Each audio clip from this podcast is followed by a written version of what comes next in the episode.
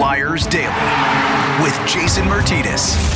All right, here we go. It's brand new Flyers Daily for the 18th of August, 2023. Getting closer and closer to September, and we'll start to see players trickle back into town, perhaps even at the end of this month, and players trickling back into town, starting those skates over at the Flyers Training Center, all in advance of rookie training camp, training camp in a preseason, which is at this point we're really not that far away. Two weeks from today, for example, is September 1st. And as you see, the sun setting a little earlier every night before 8 o'clock. It means hockey season is getting closer and on the way, which is a good thing. One of the things that we've been discussing over the last uh, couple of weeks, and we're going to continue it on Monday's episode with Bill Meltzer about the Flyers' biggest question marks of 2023 24 season. But today in this episode, I wanted to touch on something a little bit different than the question marks. I want to mix it up a little bit. And here's what I want to do. And, and again, with something like this, I definitely want to get fan feedback. I want you guys to give me some feedback. And you could do that either through a tweet on Twitter at Jason Myrt, J A S O N M Y R T. You can DM me there as well, or you can just email me at jason.myrtetus, M Y R T E T U S, at gmail.com. And I'll get to some on the episodes. I'll try and reply to as many as I can as well. But where we've been talking about question marks, in this episode, we're going to kind of flip the script and we're going to talk about known commodities. Things that you're going into this season and you feel like it is a known commodity. It's something you know with relative certainty. Now, obviously, in sports, the word known is a volatile word because so many things can change something you feel like you know for certain, like injuries or just any a number of situations. A player could be traded, for that matter. But the known elements or the commodities going into this season that you feel with relative certainty, you feel really, you know, a lot of conviction with these things. So I've written a, a few of them, and I'm not going to go crazy. I don't have a, a super long list, and it's not because I don't have a lot of knowns, but these are some of the knowns that first jumped into my head when I decided to put myself through this exercise. And again, I want to get people's known commodities or things they feel relatively certain about heading into the 2023 24 season. So I'm going to start here. And the first one I wrote down was that despite not playing this season with a true number one D partner, Cam York is going to continue to develop his NHL game, and he's a player that we're going to feel even better about at the end of this coming season. I think he's going to be very likely your quarterback on PP1, and that's got to be improved. It better improve.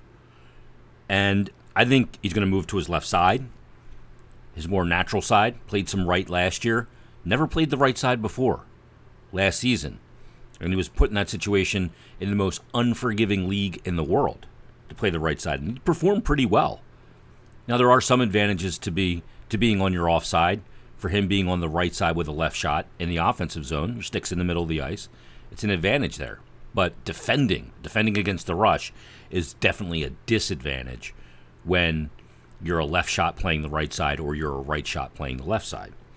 Because the way you can use your stick to keep a player to the outside, and when the blade of that stick is in the middle of the ice as you're skating backwards, and an oncoming rusher is, say, a left-handed player is coming down his left wing, and you're defending right side, and his blade of his stick is as close to the boards as he can be, as it can be, because it's on the left side of his body, and your stick is as far away from the board skating backwards as a left side guy it's just not an advantageous situation.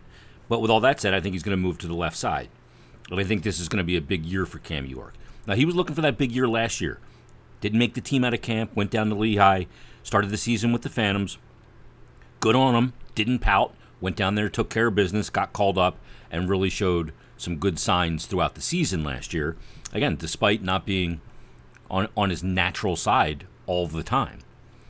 But you know, when it comes to D, chemistry is a big thing. And, you know, not having the true number one for him to play alongside of, whether that is a player like Matt Niskanen back in the 1920 season or years where you had Kimmo Timonen or Eric Desjardins, I think we're going to feel good about Cam York at the end of this season coming up. That's my first one. Number two, and this one is a bit, it's going to be something that we'll probably discuss quite a bit through camp and maybe even through the beginning of the season. And it's this I know this with relative certainty. The goalie tandem is going to be an ever changing tandem. Like we talked about in the biggest question marks Carter Hart and who? Felix Sandstrom, who played the bulk of the season as the backup last year. Sam Ersson, who came in and impressed, and the Flyers extended his contract a year before they had to. Or Cal Petersen, who at one time was a very well thought of goaltender in the NHL, but has had two subpar seasons the past two years as a member of the Los Angeles Kings. Change of scenery. We'll see where it goes for Cal Petersen. Does that have him starting with the Flyers as the goaltender that's got the most experience of those three I just mentioned, Sandstrom, er- Ersson, and Petersen? We'll see. But that could be a changing landscape as we go through the year. Not to mention Ivan Fedotov as well. I, am not even sure what's going on with that at this point. It's all very confusing, but that tandem situation could be ever changing through this season. I feel like we may see that. And sometimes, you know, depends too. Your goalie depth can change really quickly. An injury to one goalie in your system, in your AHL or NHL level, changes everything markedly because, generally speaking, you only have four in your top two two teams with the Phantoms and the Flyers. You don't have organizational depth at that position because only one plays per game. One plays, one's a backup. That's basically the way it works. So, uh, goaltending tandem will be ever changing through this season. Number three that I came up with was another step forward for two players in particular. I think that last year we saw obviously steps forward for Owen Tippett as a full time NHLer and Noah Cates as a full time NHLer. I feel like both of those players, for totally different reasons, I, it, it almost feels to me like a guarantee that they're going to take the next step, significant step in their evolution as NHL players. Tippett, I thought, just looked like a player that realized that he can absolutely play at the NHL level. He can be a power forward, and I think we saw with confidence develop his decision making just spoke to that. And I think he's coming in, obviously, this year, I think, feeling very confident, knowing what he did last year, and I think he's ready to build on it. That's for Owen Tippett. That offensive element, that creativity, that being, a, you know, a big, strong, powerful skater going to the net. If we, if he can finish just a little bit better with the shot, then he'll he's a 30 goal scorer. Got to get that done first. Um, as far as Noah Cates goes, he was cited last year by the coaching staff at every turn in the training camp and preseason time about the conditioning he came in with. I fully expect him to come in with that same level, if not even better, of conditioning this year. And I think this is a player, too, that realizes he belongs in the NHL. It's a fifth round pick, kid who spent four years in college, came to the NHL, had some initial success in his first call up, you know, finishing out that season two years ago. And then this year, Maybe the offensive numbers weren't as good, but he was put in a really tough situation with no Sean Couturier to take really, really hard minutes, moving to the center position for the first time. Needs to improve the faceoffs. That's something that can be learned. But Noah Cates is another guy that I feel in- incredibly comfortable is going to take a big step forward along with Owen Tippett. Morgan Frost, we have the contract situation with him. He's not signed yet. I expect it to get done. Is that any kind of distraction? I don't know. He needs to build on what was a really good final two thirds of last season. Led the team in scoring over the last 58 games. Uh, but Tippett and Cates, at the minute right now, I feel like are two players that I can say with relative certainty are going to continue to take steps forward. And it's one of the reasons why I think we'll feel a lot better about this team after this season because of players like Tippett, Cates, Cam York. Now, when you talk about those players taking continuing a step forward. Another one that I wrote was that I feel with relative certainty is that Joel Farabee is going to have a big bounce back year.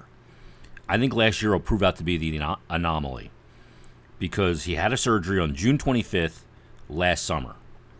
That's way late in the game for a surgery and the kind of surgery he had neck. Lost all of his muscle that he was putting on in training in the offseason, and then it became about doing everything he could to get back and get on the ice as quickly as possible. They didn't think he'd be back until around Thanksgiving. He started the season with the Flyers, he played all 82 games. But I felt like physically he was catching up all year. This summer, different. He ended the season healthy. He's gone into this offseason with the ability to train for an NHL season, not recover from a midsummer surgery. And I think some of us forget the 20 goals he had in 55 games in the 56 game season. I mean, 20 goals in that season. I mean, that, that was a 35 goal pace. So, Joel Farabee's going to have a bounce back year. I'll say that with a lot of confidence. Let's get to the next one. I talked about Cam York and his development, but this I know for certain. The most important defenseman on this Flyers team going into this season is Travis Sanheim. For a litany of reasons. Not just to this season, but to the long term. New contract kicked in, no trade clause kicked in. His name was out there this summer in rumors. And no Ivan Provorov. Travis Sanheim is the most important D man on this roster going into this season. Could be for a number of years. We'll see. But as I sit here for this episode on the 19th of August, or the 18th of August, rather, Travis Sanheim is the most important D man on this team. He may be the most important player. Short of Sean Couturier, if he comes back and what his availability is. Next one the state of the franchise. You know, this is one that we could look at as a question mark, too. And I'll probably debate this with Bill about the state of the franchise. There's been a lot of changes. From last offseason, John Tortorella coming in, taking over for Mike Yeo, who took over for Alain Vigneault, the standard, the accountability, all of that stuff.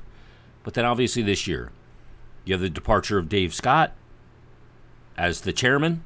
You now have Dan Hilferty. You have the departure of Chuck Fletcher, who filled the two roles, GM and president. And now you have Danny Briere and Keith Jones. Now, Briere, first time GM. Keith Jones, first time president. But that is something that we can debate the state of the franchise. It's going to come up in my top Flyers question marks in a slightly different form, which Bill and I have not gotten to yet, but we will get to on this Monday's episode. Um, that next one Tyson Foerster is making the team out of camp. Barring any unforeseen injuries or bizarre situation, Tyson Foerster is making the team out of camp. Why do I say that? A couple reasons. I don't think he has anything left to prove in the AHL. Number one. Number two, when he came up last year for the Flyers, he played extremely well. He he looked like an NHL player.